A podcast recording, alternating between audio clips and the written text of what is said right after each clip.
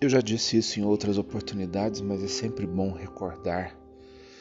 Existe hoje nas pessoas, na humanidade, de uma forma geral, uma busca frenética pela felicidade.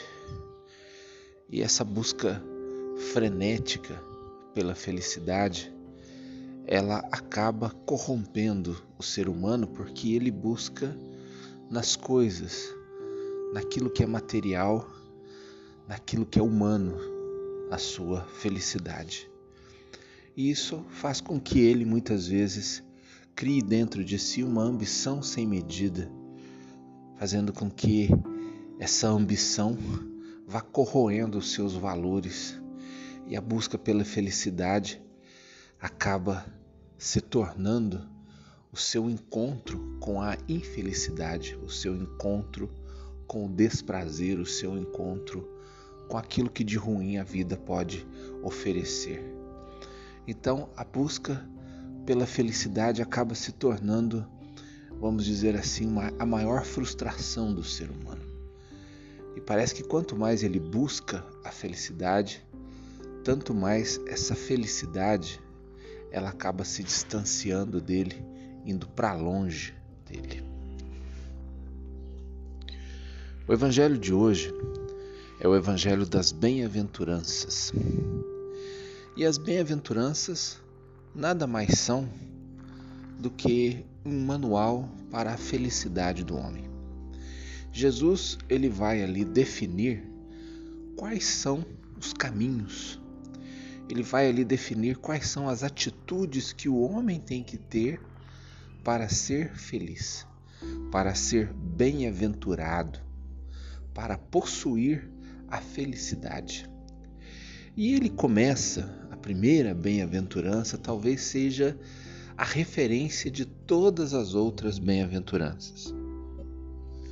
Ele vai dizer: Felizes os pobres em espírito.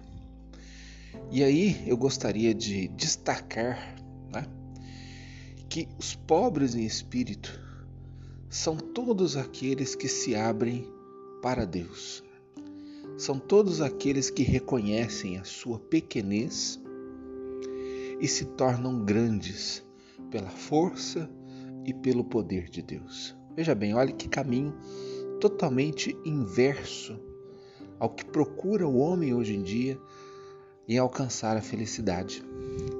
Para alcançar a felicidade do mundo, né, você precisa ser o primeiro.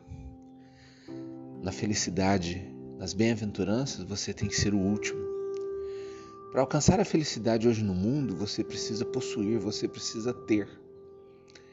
E São Paulo vai nos lembrar né, que a verdadeira felicidade há mais alegria em dar do que receber.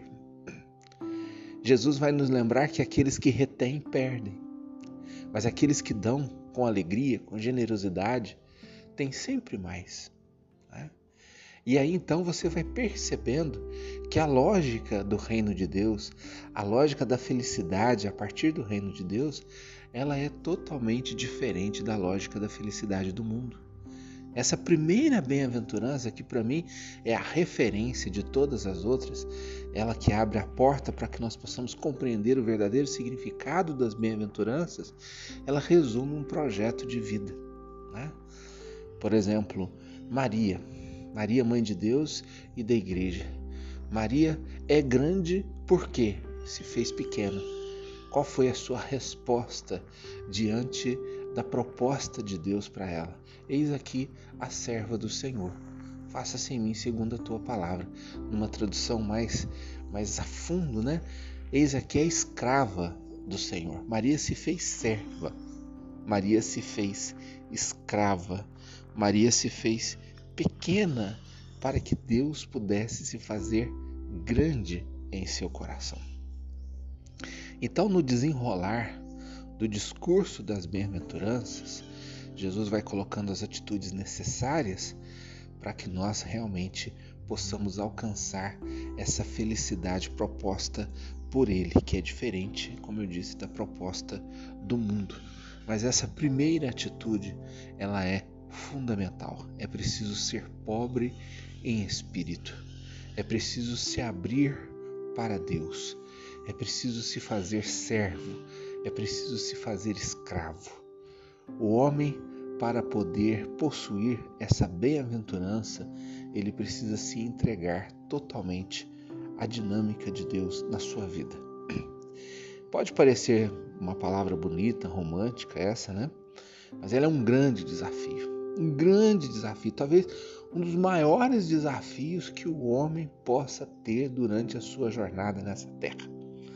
Haja vista, né, que tanto é o maior desafio, que esse foi o maior desafio de Jesus, né? porque Jesus teve que se fazer pequeno diante de Deus. Né? Lá no Getsemane, quando ele rezou, Pai, afasta de mim este cálice, né? ele, ele estava sentindo que aquele momento seria um momento difícil para ele, porque ele se fez servo, né? se fez servo da humanidade, e, e essa servidão lhe custaria a vida. Então ele pede para Deus: Pai, afasta de mim esse cálice, mas não seja feita a mim, e sim a tua vontade. Então, nesse momento, Jesus realiza em tudo a vontade do Pai. Esse é um grande desafio para o ser humano, porque na maioria das vezes, na grande maioria das vezes, né? Nós queremos ser senhores do nosso destino. Nós queremos ser donos da nossa própria história. Nós queremos ser senhores da nossa própria vida. Nós queremos saber o que é o melhor para nós. Nós queremos saber o que Deus nem sabe. né? Entre aspas, né? Claro, Deus sabe tudo. Mas estou falando assim, muitas vezes a gente, a gente acha que a gente sabe mais do que Deus. Na maioria das vezes é isso que acontece.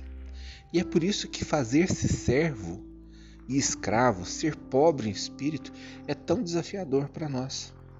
Essas palavras elas não são palavras românticas, elas alcançam a concretude da vida. Né? É você realmente se abrir à vontade e ao desejo de Deus no seu dia a dia. Aí agora, está começando o seu dia, ou o seu dia está pela metade, sei lá, sua semana está começando. O que, que você encontra como desafio pela frente? O que você gostaria de fazer, mas você não irá conseguir fazer? Ou Deus irá colocar um caminho totalmente diferente na sua vida? E quantas coisas acontecem conosco que mudam totalmente a nossa história, o nosso caminho. Né? E nós muitas vezes não somos capazes de aceitar. Brigamos com a nossa história, brigamos com a vontade de Deus, porque nós não queremos aceitar aquilo que Deus tem para nós, porque nós achamos que nós sabemos o que é melhor. E hoje está muito em voga isso, né? É, as pessoas elas dizem, né? Eu sei o que é melhor para mim. Eu sou dona, eu sou dono do meu corpo, sou dono do meu destino, sou dono da minha história. Eu sei o que fazer. Mentira. Ninguém sabe nada. A gente não sabe nem o que vai acontecer com a gente agora à tarde, nem no final dessa semana muito menos o que vai acontecer conosco durante a vida. Então, eis o convite, né? um convite que é um desafio, um desafio muito grande. Um desafio que alcança as concretudes, as raízes concretas da nossa existência. Você quer ser feliz? Eu tenho certeza que você quer ser feliz. Eu também quero ser muito feliz. Mas nós só seremos felizes quando nós formos pequenos quando nós nos fizermos servos, quando nós nos abrirmos em espírito e verdade para que Deus possa agir e realizar a sua vontade, o seu caminho na nossa vida, na minha e na sua vida.